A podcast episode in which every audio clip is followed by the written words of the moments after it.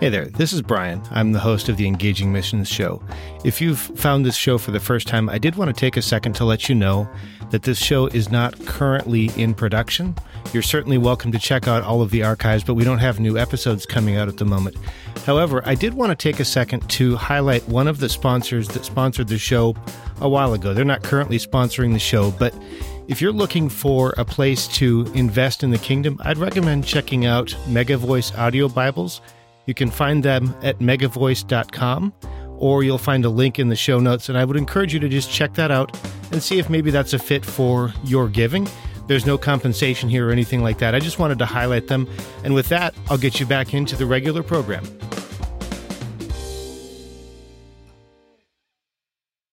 The first question that was most asked of church planters going into these unreached areas was how much money do you get? Have you ever considered whether the ways we send in funded missionaries or even plant churches could actually stunt the growth of the church? Well, we're going to talk about that this week. This is the Engaging Missions Show, episode 227, with Jean Johnson. Welcome to the Engaging Missions Show, where we are bringing missions home. Here's your host, Brian Ensminger. Thanks for stopping by and welcome to the show. We believe that every missionary and church planter deserves to be heard and loved, and every believer deserves to participate in what God is doing. This show is made possible in part from generous support from people like you. Visit engagingmissions.com/patron to learn more about how you can be involved. This week, we're going to be talking about how practice at home might not translate to better performance on location. We'll also talk about how we can unknowingly walk in arrogance and how that can actually make problems that we don't see necessarily, but then how God can take those and redeem them and transform us and make us useful. I'm going to have for you a podcast recommendation, but I also have for you a word of encouragement. I'd encourage you to stick around to the end because it's something that I really feel God would have me share, and I think it's going to be valuable to you. I'd like to welcome Clay, Roger, Austin, Patty, Laura, and Jonathan, who all recently liked the Engaging Missions Facebook page. So, welcome. It's great to have you, and I really hope that you enjoy this week's episode with Jean Johnson. Well, today we have with us Jean Johnson. She's a missionary and a coach with over 30 years of experience, ranging from refugee ministry and church planting in the U.S. to over a decade of ministry in Cambodia. She's now the executive director of Five Stones Global and the author of We Are Not the Hero. So, Jean, welcome to the show. It's great to be here. Thanks for inviting me into this conversation. Oh, well, thank you. It's it's absolutely my pleasure. And I, I think that I had actually connected with you on Twitter once and kind of saw some of what you were sharing. And then I think Gina Thomas suggested that we connect as well. So that was that was a pretty strong recommendation from her. So I'm glad that we're able to do this. As as we get into this today, I think we're probably going to end up getting into some pretty deep stuff because your book gets into some pretty deep stuff. And I'm just wondering a lot of times it seems like we, the the I see things about what's happening when we get things wrong, and, and it's okay to talk about those things. But I'm also wondering, as we're getting started, can you share a little bit about how you've seen things go right and how that's worked powerfully in the lives of people you've ministered to? Absolutely. So when things go right, now just for the audience, I'm talking cross cultural mission work. So That's fair. We're working cross culturally, and whether that be making disciples or gathering people into faith communities, training leaders. I think when things go right, what happens is that people, the cultural insiders themselves, whether they're Buddhist or Hindu or whatever they are, but as they come to know Jesus as their Lord and Savior, at the end of the day, they become God's best version of themselves. Mm. So that is the fruit and benefit that, that I long for. And I think right now, a lot of things that are going right is that the mission community is stepping back and asking good questions, starting to dialogue and say, yes, we can point back into history at colonialism, but what are our mistakes and what are our challenges now and what might look like kind of a modern neo-colonialism? And that conversation is happening. And even that in and of itself is positive because I believe that for every problem you talk about, there's a solution embedded and hidden in the problem.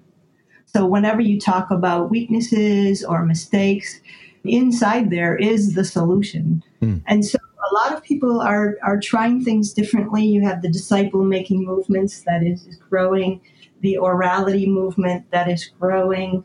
All of these are efforts that are, what would I say, more primary and lots going on. And that's because people have tried to get away from some of the paternalistic, kind of neo colonialistic, hero like paradigms. Wow. So. Oh, keep, keep going. I didn't mean to interrupt.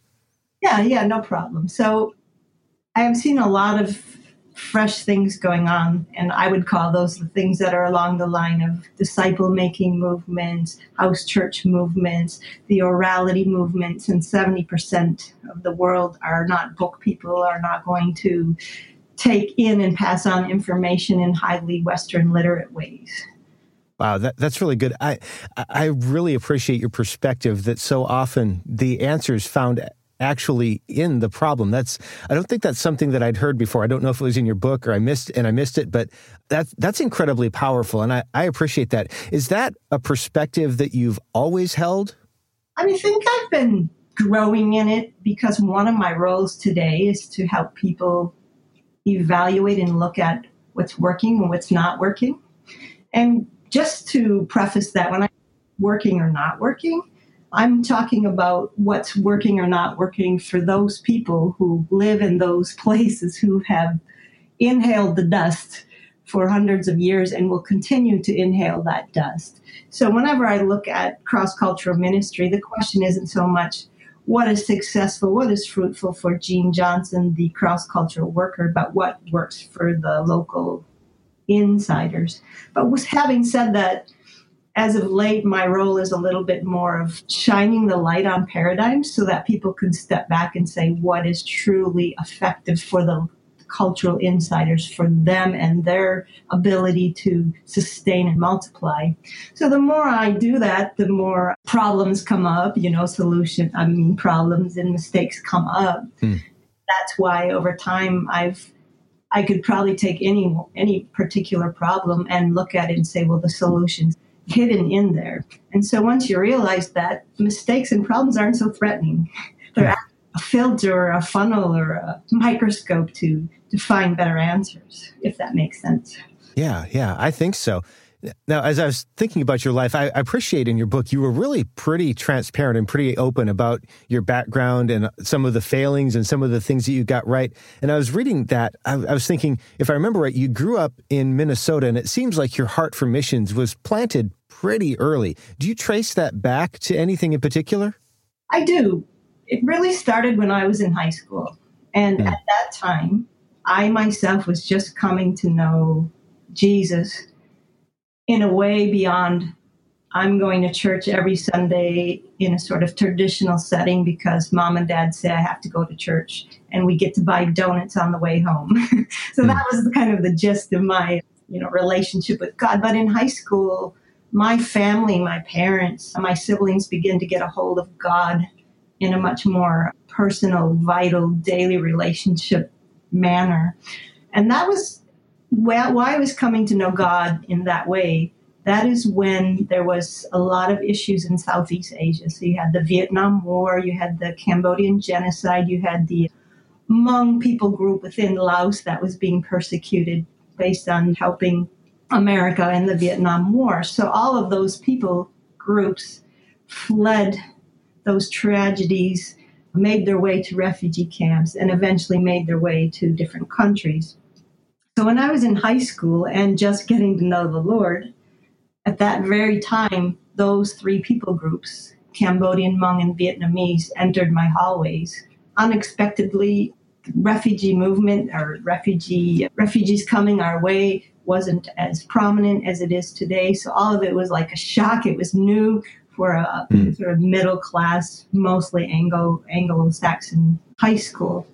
But those people groups came into our space into our comfort zone and where most of my classmates made fun of them due to oddities you know they would have flip-flops on in the winter or because they just weren't used to cross-cultural engagement ignored them but oddly enough, I just felt the opposite. I felt a pull. I ate lunch with these refugee students. I went to their homes. I asked them their story. Tell me your story. What's what's up with you? What's happened to you? And I started a little English class during my study time. Hmm. So that was the genesis of me, Jean Johnson, who was getting to know God, but at the same time getting to know people groups and their stories and backgrounds and beginning to connect my relationship with God with people groups who don't know Jesus.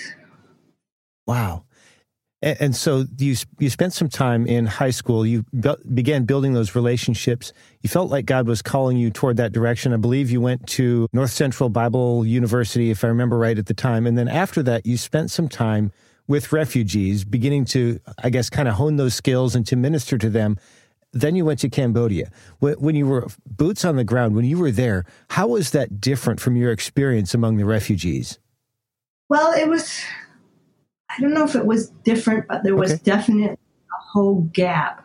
I guess I would call it a, a missing information gap, mm. a cross cultural gap that that was definitely there. So when I got into Cambodia, I made the assumption that I lived in the heart of a Cambodian nucleus refugee family. Mm. I lived in an apartment building with 30 Cambodian families in Minneapolis that somehow when I went to Cambodia that I would have the necessary cross-cultural adaptations and knowledge and intelligence and all those things that I should get right to work and I didn't have a learning curve. But that was not the case. Cambodia, Cambodia and Cambodian refugees, yes, there was a huge gap and I still had a lot to learn when they're boots on the ground, so to speak. It the Cambodian refugees, they were first generation, so I learned ton, tons from them. Mm. But how do I explain the difference? It's just that in country, on, on the dirt, in the land of that place, there was so much more, so much more to learn. Mm. Yeah, that, that's really interesting. I, you know, as a person who's never, I've never been a vocational minister, so or a vocational missionary. So it's it's always interesting for me to hear about those transitions because I, I can't begin to get my head around them. And so I, I, love getting those kinds of things firsthand from people that have done that. And you, I mean, your your experience from the people I've talked to is a little bit unique in that you were ministering to those people right here, and then you went over there. So I, am really intrigued by that kind of thing. I, I'm I'm wondering though, as as you think about that time, you it, it, seems like there were a couple of transitions while you were there as well. That you went over there and you began learning the culture, but then God began revealing some things that shifted your ministry. Can you kind of talk about what God began doing while you were there? Yeah. So, just kind of making a bridge, going back to what you asked. Yeah. One of the things I write about in my book is that my greatest asset became my greatest stumbling block. Mm. My greatest asset was that I knew quite a bit of the culture and the language. So why would that anybody, any missionary would want that? Yeah. So why that asset become a stumbling block? And the reason I call it a stumbling block is because I had that knowledge and experience. I also, as I had already mentioned, had a degree of pride and arrogance, thinking I have all that I need to get going. So, why it became a stumbling block is if you were to ask me one thing that I, Jean, that you would do differently, if you could do it all over again, it would be no matter what knowledge I had in the United States with Cambodian refugees, I still would have spent at least two years in Cambodia upon arrival as a learner, doing no formal ministry whatsoever. Wow. That's so important. So anyway, what my greatest stumble, my asset that became a, stumbling block is that I got to work right away. You know, you got to produce. I've been waiting for years to go to Cambodia. We have to save the world. So I started church, planning a church within one month of being in Cambodia. Whoa. So I, I went about that work and, and along with other missionaries doing this and doing that and setting up this kind of ministry, that kind of program. And seven years into our missionary work, there was a coup in 1997. And all missionaries, cross cultural workers, expats were all evacuated within a day or two. So essentially, we disappeared. And that was the litmus test. That was a wake up call for me, which started me on the path of asking the question if I was not in Cambodia, if I was removed because of an emergency such as a coup, what would still sustain? What would last? What would the Cambodians be able to say? We own this. We have vision for this. We're going to run with this and we're going to carry out making disciples and planting churches and training leaders for the next 20, 30 years. And I realized not only my mission work, but a big percentage of overall mission work was indispensable to our presence, to our expertise, and to our financial backing and support. And so the thing that shifted my ministry was a coup. Wow. And evacuation. And so when I went back into Cambodia, I started to pray, God, teach me how to do cross cultural mission work in a way where I build or create a culture of dignity. In other words, cultural dignity, sustainability, and multiplication for the cultural insiders, that they can progress and grow and multiply without being dependent on me as a cross cultural worker.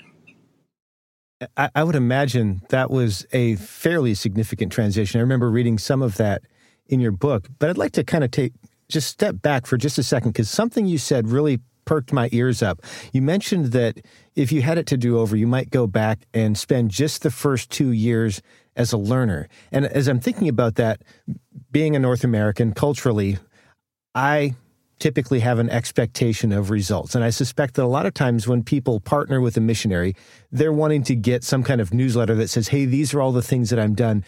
H- how would you, in that situation, or, or would you find yourself in that situation where you had to bridge the gap and say, no, this is really important, even though I speak the language, even though I think I know the culture, this is really important. How would you bridge that gap? Yeah, there's a saying I use, or I probably even read it and converted it, but it goes, something like short term gain, long term pain. Mm. And a lot of what we do is Americans or Westerners or cross cultural communicators that we set up and do based on that drive to produce, to meet the demands of our sending churches. You know, what are you doing? What's, mm-hmm. what's effective? Producing fruit. All of those things in the short term, you could write newsletters upon newsletters of, oh, this is happening and that's happening, and we did this and we did that and we did this. And it all looks really great in the short term, like short term gain. And if you come back around and visit all of these testimonies and all of these efforts that we like to describe in our early years of missions work, many of them are not con- are not sustainable. Many of them are not continued many of them are not multiplying because of that second part of that idiom short term gain, long term pain. Yeah. Because the, the unhealthy dependency, the learned helplessness, the ecclesiastical welfare system that we set up in Christianity around the world doesn't really start to show up until the long term. And it's kind of funny, Brian, because if I have all my newsletters that I would save, you know, 16 years in Cambodia, yeah. and I pull them out and read the first four years or so, it's like, oh, I have no, I, I had, it all sounds great. and people will, you know, when I was in Cambodia, if I was there like four years and I came back home to visit supporting churches and friends, and they said, Well, Jean, what are you doing and, and what works? I would say, Well, this works and I'm doing this. And then if you were to ask me that same question eight eight years later, the answer would have changed because what I thought was working in four years, which was working for me, was not going to work long term for the Cambodians. Mm. So, so to close that gap, I think as missionaries we need to educate, inform uh, those who support us, and help them understand that learning is ministry. One of the things I did, even language learning, language learning is not an effort to get to a destination or to get to be able to do ministry. Language learning is ministry. For example, when I was learning the language in St. Paul, Minneapolis, I was also learning the worldview because they're interrelated. Secondly, I set up 10 families that I would visit on a weekly basis practicing my language. So I saw those same 10 families over and over and over again. Well, that's church planting. Those are 10 relationships. Those are persons of peace that I'm I'm meeting. But after I know the language and the worldview, when I begin to share the good news or make disciples, I'm going to speak through their worldview. I'm going to speak toward their worldview. I'm going to help them take the best redeemed part of their worldview to reach the rest of their fellow Buddhists. Hmm. So I think to close that gap, we really need to speak up and be careful that we don't fall into what we, you know, the word mission drift, where wanting to please our donors, wanting to please our culture, wanting to please our Western values of expediency and and fast success and kind of that McDonald McDonaldization of things, that we don't drift from our mission of leading people to Christ who make disciples, who make disciples, who make disciples to the four, fourth generation. Yeah.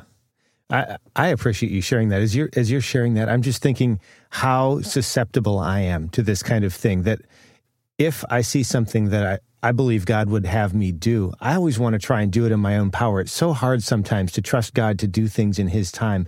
And I appreciate that you're able to, to kind of bring that out because I suspect that's common to a lot of people, particularly in our culture where we are typically results driven. We, we look for that quick win. And I, I, do appreciate that. I want to take a little bit of time to dig into your book. It was an incredibly deep book. There, you covered a lot of material in there, and there's no way we're going to be able to touch on all of it. But I have some questions that came up as I was reading your book. Is that is it okay if we kind of head toward that?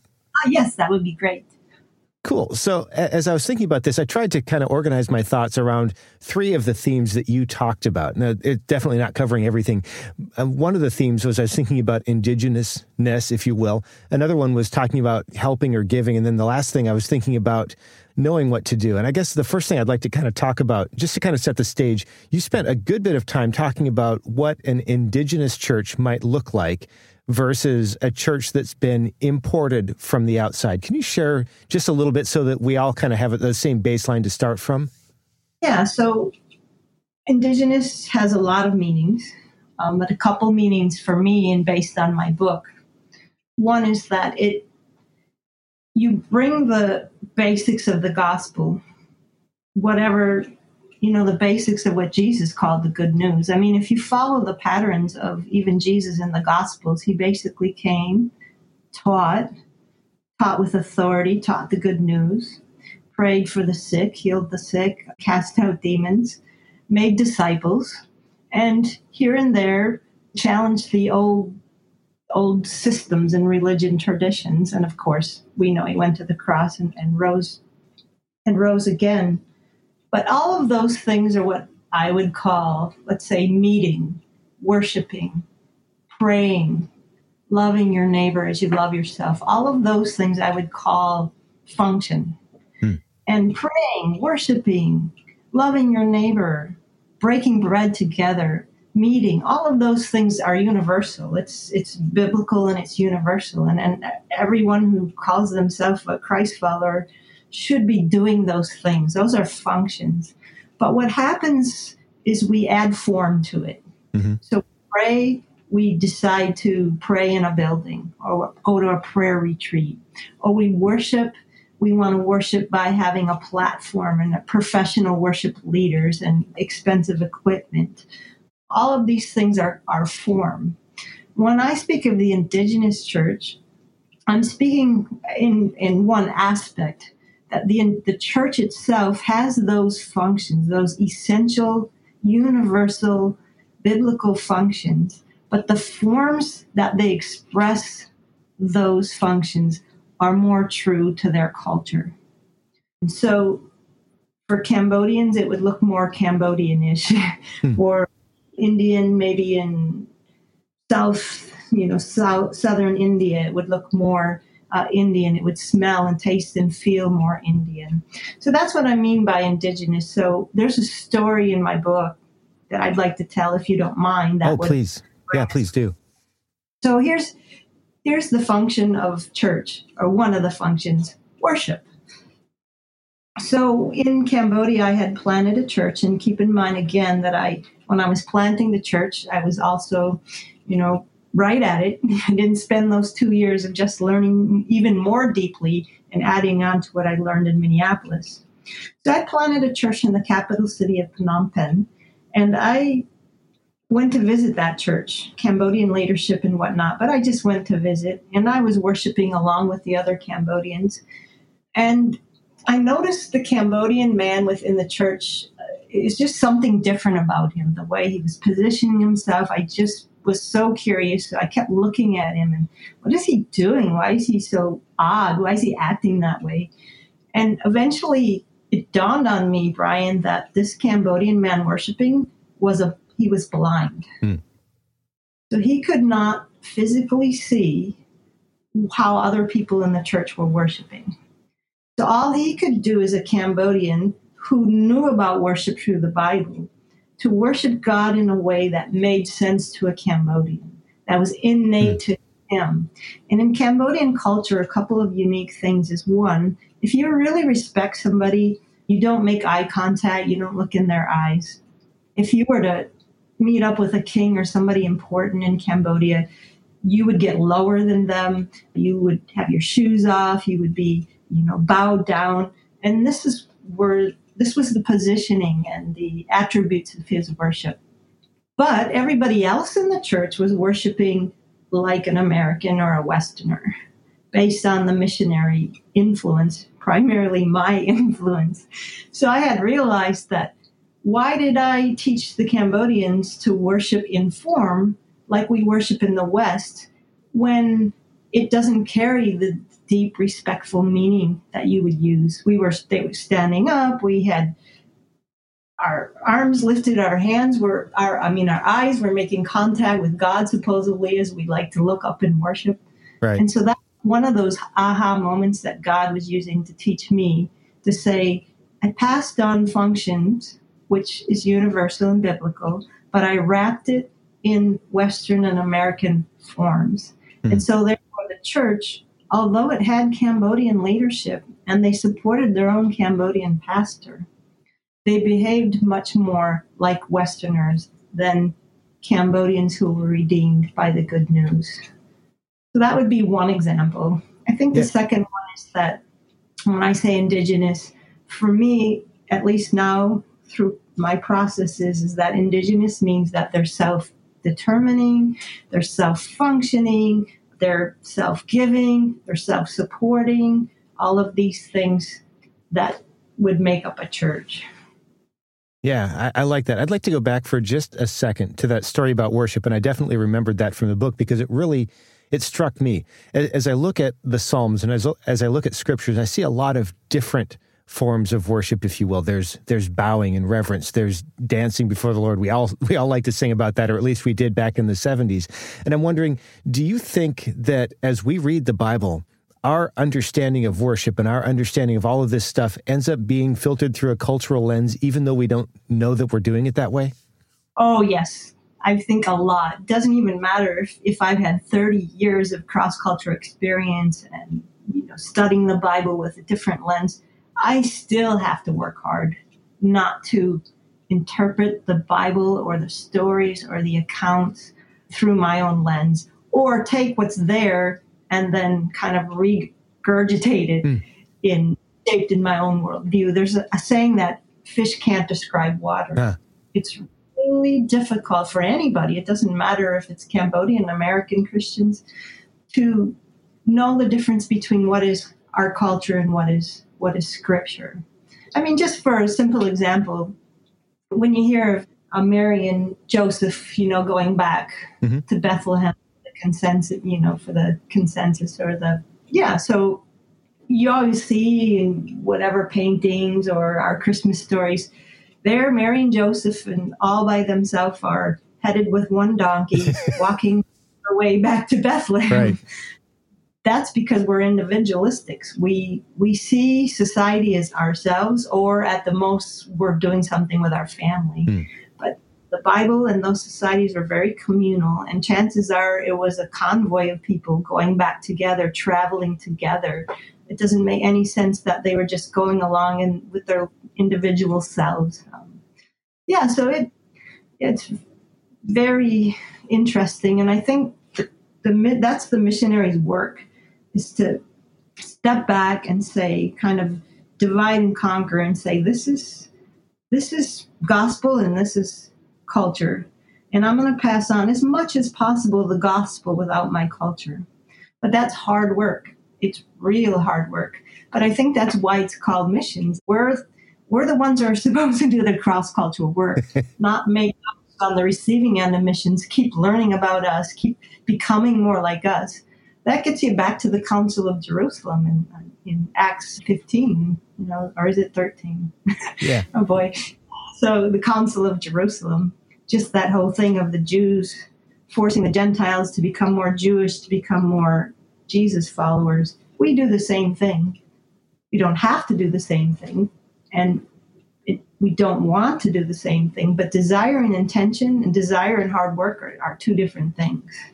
Oh, that that's true. And and you keyed in on something. I've, I've spent a lot of time thinking about that passage in in Acts and wondering is there anything that I do where I'm creating an expectation for somebody who's new to the faith to comply with something that's really not part of the deal, right? It's in, in that instance, it was, hey, you need to, you know, you need to submit to the moral law and the the the various celebration laws of the Old Testament, talking to these Gentiles. But I'm looking at myself and I'm wondering, do I do that to people as well?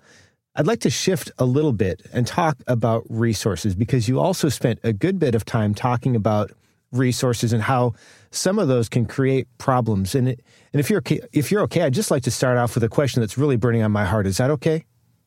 Yes. So I, I read that, and I've I've read when helping hurts, and frankly, sometimes I read that that kind of stuff, and I go, "What in the world should I do?" And so I'm looking at this, and I'm going, "I live in the U.S. I I have material wealth."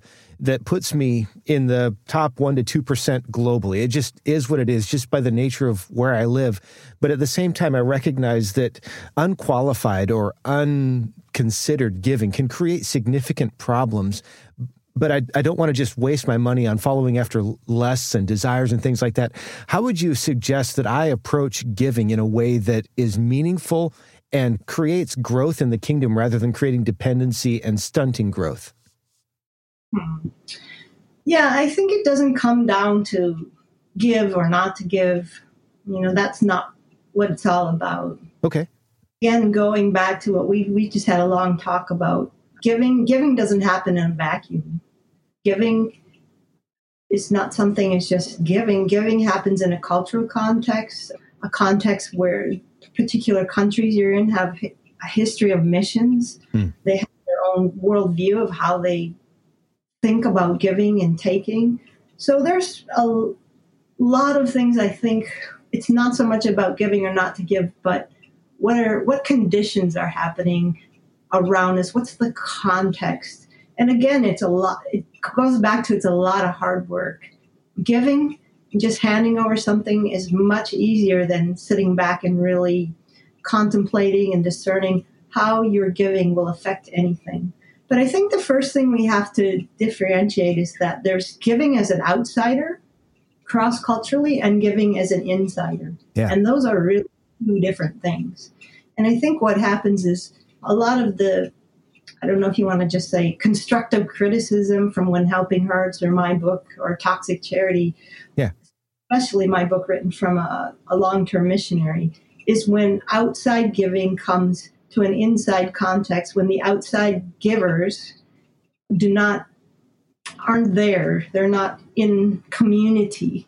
So i think the problem is that when we give not in geographical proximity so let's take ruth and boaz ruth and boaz there's giving there's giving resources yeah. boaz is obviously well off but they're in the same context. There's built-in natural organic organic accountability because they're of the same culture. They're used to the same social systems and social pressures. And Boaz is a cultural insider who has some resources that Naomi and Ruth didn't have. And so, you know, that's fantastic. Give, give. And even in that sense, God set up a way to give, even as they're all in community and doing life together. Hmm. Yet there was disparity. Even God set up a way to give so that those who were gleaning the, you know, the seeds that were falling to the ground, there was a way to give still that needed discernment and to give in a way that for dignity and, and created a work ethic. So that that's a perfect example but let's say an outsider comes in. Let's say an outsider comes into that context. Okay, we'll just pretend like it's a modern day context. Sure. And a Boaz from our our society, let's say from America, a, an American Boaz goes and sees there's this family by the name a, a widow by the name of Naomi and her daughter-in-law Ruth, and they think to themselves, well. We got to do something. We got to intervene. These people are, they need food. We need to help and we start helping as outsiders, what happens to the Boaz who's an insider? Hmm. He starts to say to himself, Oh, well, this is fantastic. Then I don't have to take up my responsibility. I don't have to do this. Great. Somebody else is going to do it for me so I can just get on with what I think is important. Hmm. And so that's just a small example, but now do it on a massive example. Let's say outsiders from all over the United States, from Singapore, from England, etc., from Europe are going over to the developing world and they're going to say, well, let me pay for this, or let me take care of that, or let me take care of this. And as we do that in mass, which we do, it's mm-hmm. not just a little giving here and there, it's a lot of giving. Those who are the cultural insiders begin to step back into a learned helplessness and a, they're conditioned into it. They're conditioned into a mindset wow, we, we could just sit back or we can use our money for other things rather than helping our own widows. So that's just one example of where giving can be dangerous. So I think it's not so much again about to give or not to give, but marrying wisdom with the giving. And so it's hard to like say here A, B, C give to that and D, F, G don't that. I think it's more about building our capacity and our wisdom and our discernment around that giving rather than trying to, you know, tell people, well, you should give to this or give to that. When I give, I usually check on four realms mm. of how it's going four realms. I don't know if you have time, if you wanted me to dive into that or oh, please do. This is totally unexpected, and I'm really looking forward to this. yeah. So let's say you have you have the person you're going to give to. So that's the first layer, or the first realm. So let's say that's a pastor.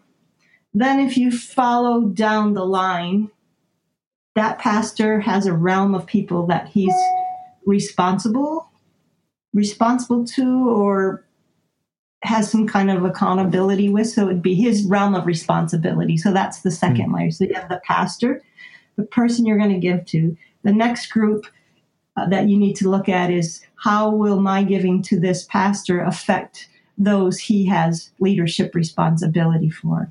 Hmm. And then you take the third the third layer and the third one is how does it affect the churches overall in okay let's just take cambodia. How does it affect the churches overall in cambodia? Because i'm not just giving to him. When i give the churches in cambodia are watching this happen. So i'm not just influencing his mindset or how he sees things. I'm influencing his church of responsibility, his members, his congregation, and all of the churches within Cambodia.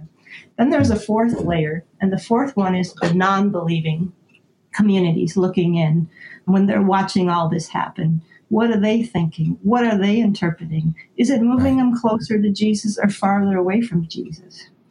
So that's when when I give, I look at all of those realms because I don't want to help one man do something amazing in his church, while all the way down the spectrum to the maybe the fourth category, Cambodians are looking in and saying, well, it looks like Christianity, it's just about they're they're hungry for the money and the free English and employment and you know they're not dedicated and so it's making them move further away from Christ.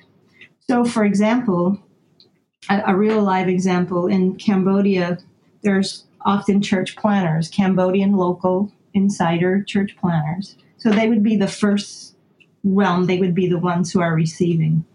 So let's say some outsiders, which happened in Cambodia frequently, widely, let's pay these church planters with foreign money so that they can go out and share the gospel. And so one thing that I did is there were some church planters going out to different villages and they were being paid from the outside. And when they came back into the city, I took the opportunity to ask them. And what I asked them is when you're out sharing the gospel in these villages to Buddhists who don't know Jesus, in the name of Jesus, as a Christian, what is the first question they ask you? Hmm. And I knew that their answer would help me discern the context, the conditions, etc. And I thought it might be something like, well, Jean, the first question they're asking us is this deeply spiritual question about Buddha. They ask us, you know, if Buddha was born before Jesus, why would Jesus be God? It was nothing like that. The first question that was most asked of church planters going into these unreached areas was, how much money do you get to do what you're doing? Wow. And can you get me a job too? Now, how is that going to help the church planner's credibility to share the good news and make disciples in an unreached community when they're interpreting that their effort is not heartfelt and sincere, but rather they're doing it for social economic benefits? And so, my giving, let's say my giving of paying that church planter, I'm not discerning and asking questions far enough. I'm just excited because they're excited because they have now uh, $50 or $100 a month that they get to use to live off of or whatever. Mm. And then I'm not, I'm not, let's take the, the other level, just churches. What happens to an indigenous church in Cambodia who's doing all that they can do? They really want to stand on their own feet. They really want to be the ones who pray in, late into the night. They're the, really the ones who want to give to take care of a couple orphans and widows around the church. But then we come along with our resources and our finances and that, and we start helping this church and that church and this church yeah. and that church. That church starts to look and compare and say, well, why bother? We'll never compete. Our people leave our church to go to the church with a lot of money we're just not ever going to be able to compete. It would be better just to find sponsors than to do it ourselves. And so this is just an example of how complex it is when you give cross culturally and when you give as outsiders, where you're not in the community, where you're not, where there's no reciprocity, where they're not giving and taking, and you're giving and taking as part of being a community rather than a sponsor you know, a patron client scenario. So there's there's a lot to think about in your my long answer to your short question. Well, I, I, appreciate you taking the time to really lay that out. I remember you kind of touching on some of those in the book, but I, I didn't. I don't remember those in that particular framework. So I really appreciate that. I think it's incredibly powerful as we start to bring this to a close, I want to say first off, just thank you for taking the time to write the book. I, I, understand that you also have some resources that are either available now or will be available soon. Can you share a little bit about what those are? Yeah, the book We Are Not the Hero has been out for a while. It's available on Amazon. But the readership of We Are Not the Hero have been asking me in different formats, mediums of, or I mean, venues. Mm. We or I could create participant's guide to go with We Are Not the Hero. So, Five Stones Global, myself, and another author, Daryl Meekins, we have created a We Are Not the Hero participants guide ah. to go with the book We Are Not the Hero and videos. That will be available sometime in the next couple weeks, so mid to late January. Okay. It's fun tools. The the guide itself is colorful, it's adventurous, it's intriguing, and then the videos themselves are two to three minutes per lesson.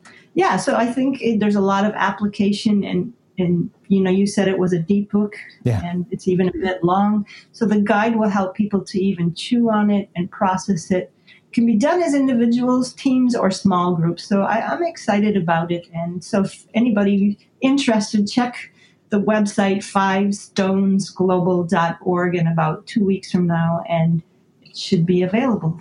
Excellent. And we'll make sure to have that linked up in the show notes for people as well, which will be at engagingmissions.com slash Jean Johnson. Now, Jean, before we hop off, I just want to ask one last question, and that is this.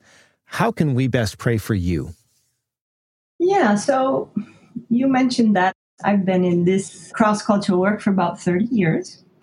So I'm on the tail end of my work rather than the beginning end.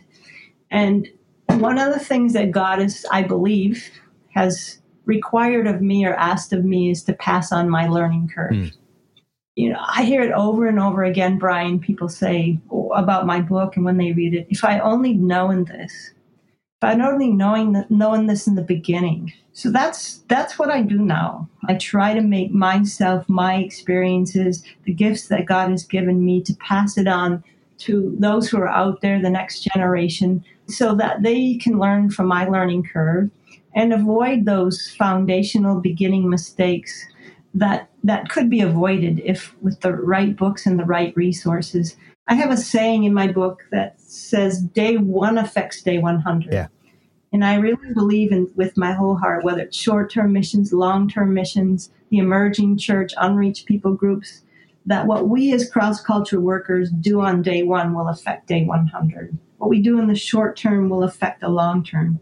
What we do on day one will either inhibit or accelerate or enhance local insiders from being the ones to sustain and multiply the essential ministries and biblical ministries that are necessary to make disciples and to gather believers in faith communities.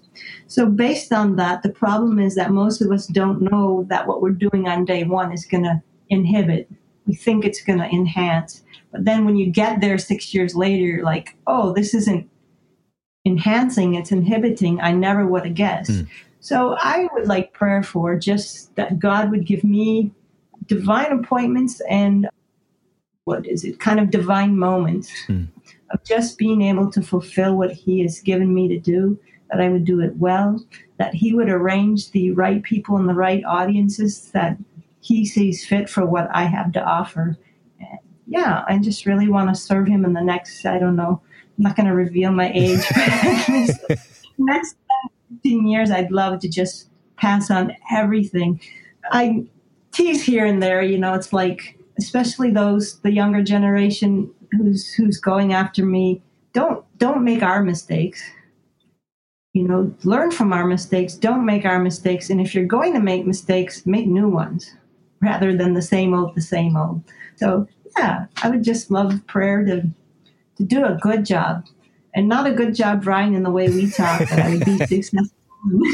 just a good job in the sense that God says this is important for me and my kingdom. It doesn't matter about you know the driven American culture, what's what's status quo or what's popular. I just really want to operate in the wisdom and, and under the direction of the Holy Spirit as God sees fit. Easier said than done because we're so full of ourselves at times, but I would just love that. So. Yeah. Okay. Well, for those of you listening, I would like to encourage you to take a minute, go ahead and stop this right now, and just take a minute to pray for Jean that God would do exactly this and that she would be able to walk with extreme faithfulness to whatever He's calling her to do and finding the right people, having the right doors open up, and then being able to walk through them effectively. Take a minute to check out her website, check out her book. It's a really, really deep read. I think it's going to be really valuable. Jean, thank you so much for taking the time to be with us. I really appreciate it. Thank you, Brian, and thank you for all that you do to bring these kind of podcasts and interviews to each other around the world so that we can learn from one another. So I appreciate what you do, and may God strengthen and bless uh, what you're doing through engaging mission. Thank you. I appreciate it. I did mention to you that I'm going to have for you a word of encouragement. but before I get to that, I have a podcast recommendation. You can find this at missionalaudio.com. This week's recommendation is the Dylan Dodson Faith and Life podcast. I was actually a guest on this show some time ago. Dylan's been a guest on this show as well. The Dylan Dodson Faith and Life podcast is all about helping you connect your faith to everyday life Be sure to subscribe and never miss an episode. He has new episodes released every Wednesday. And I'd like to just mention that this is one of the podcasts that's on my playlist, and I listen to it regularly and I enjoy it. So, about that word of encouragement, I'd like to just take a minute to encourage you. See, when I see us, when I think of us, what I see is a perhaps small, but a mighty band of warriors. Not mighty because of who we are or because we're so incredibly disciplined or powerful, but I see people called by God with soft hearts and I see compassion and growth. And I'd like to speak a little bit of encouragement to you because I know that sometimes it can be lonely, especially those of you who are away from your home country or perhaps you're preparing and feeling like you're not quite there yet. Sometimes it's hard work. Sometimes it's hard work for all of us. And if you're out there and you're feeling like nobody's got your back, like everybody's forgotten you, or maybe that there's nothing more for you, God hasn't forgotten you. We serve a God who cares, a God who remembers, and who has all of the resources of His kingdom available to deploy. If people have forgotten to pray, we have a great high priest who is seated at the right hand of the Father, and he's always interceding for us. If you're a sender, if you started to feel like what you do doesn't matter, if you started to feel disconnected from what God's doing, remember that those who stay behind share in the victories of those who are sent, and that our service is to God and not to men. He sees the struggles, he sees the sacrifices, he sees the passion, he sees the discipline. For, for all of us, be encouraged. When you're weak, He's strong. When you forget, He remembers. When you fail, He succeeds. When you're poor, He's rich. We're blessed when we're cursed and reviled. And while those words maybe mean different things to each of us, they mean something. And wherever you are, wherever you are, God is with you. Whatever you're going through, God is there with you and God cares.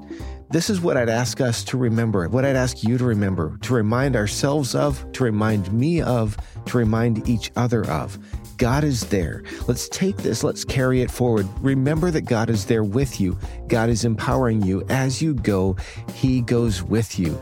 God is doing something powerful in our lives, not because of me, not because of us, but because of Him, because He's a good God and He loves us and he loves the world and he's sending us as ambassadors to his, for his kingdom into the world to send his love into the world. Thank you for being here. I appreciate you. I love that you're here with us. I'd also like to say a huge thank you to Jean just for taking the time to be with us. Today's show notes are available at engagingmissions.com slash Jean Johnson. That's where you're going to find ways to connect with her as well as all of the other things that are there. Make sure that you come back in a couple of weeks. We're going to be hearing from a missionary who spent some time working in Honduras, who feels called to Asia, and who has been walking out a really interesting season of having worked full time and being involved in missions, now transitioning to preparation to be able to go into full time missions. Make sure that you don't miss that by subscribing to the show at engagingmissions.com slash subscribe. And please help me understand how I can serve you better. If you have any feedback about the show or anything like that, send that to feedback at engagingmissions.com. I would absolutely love to hear from you. See you in a couple of weeks.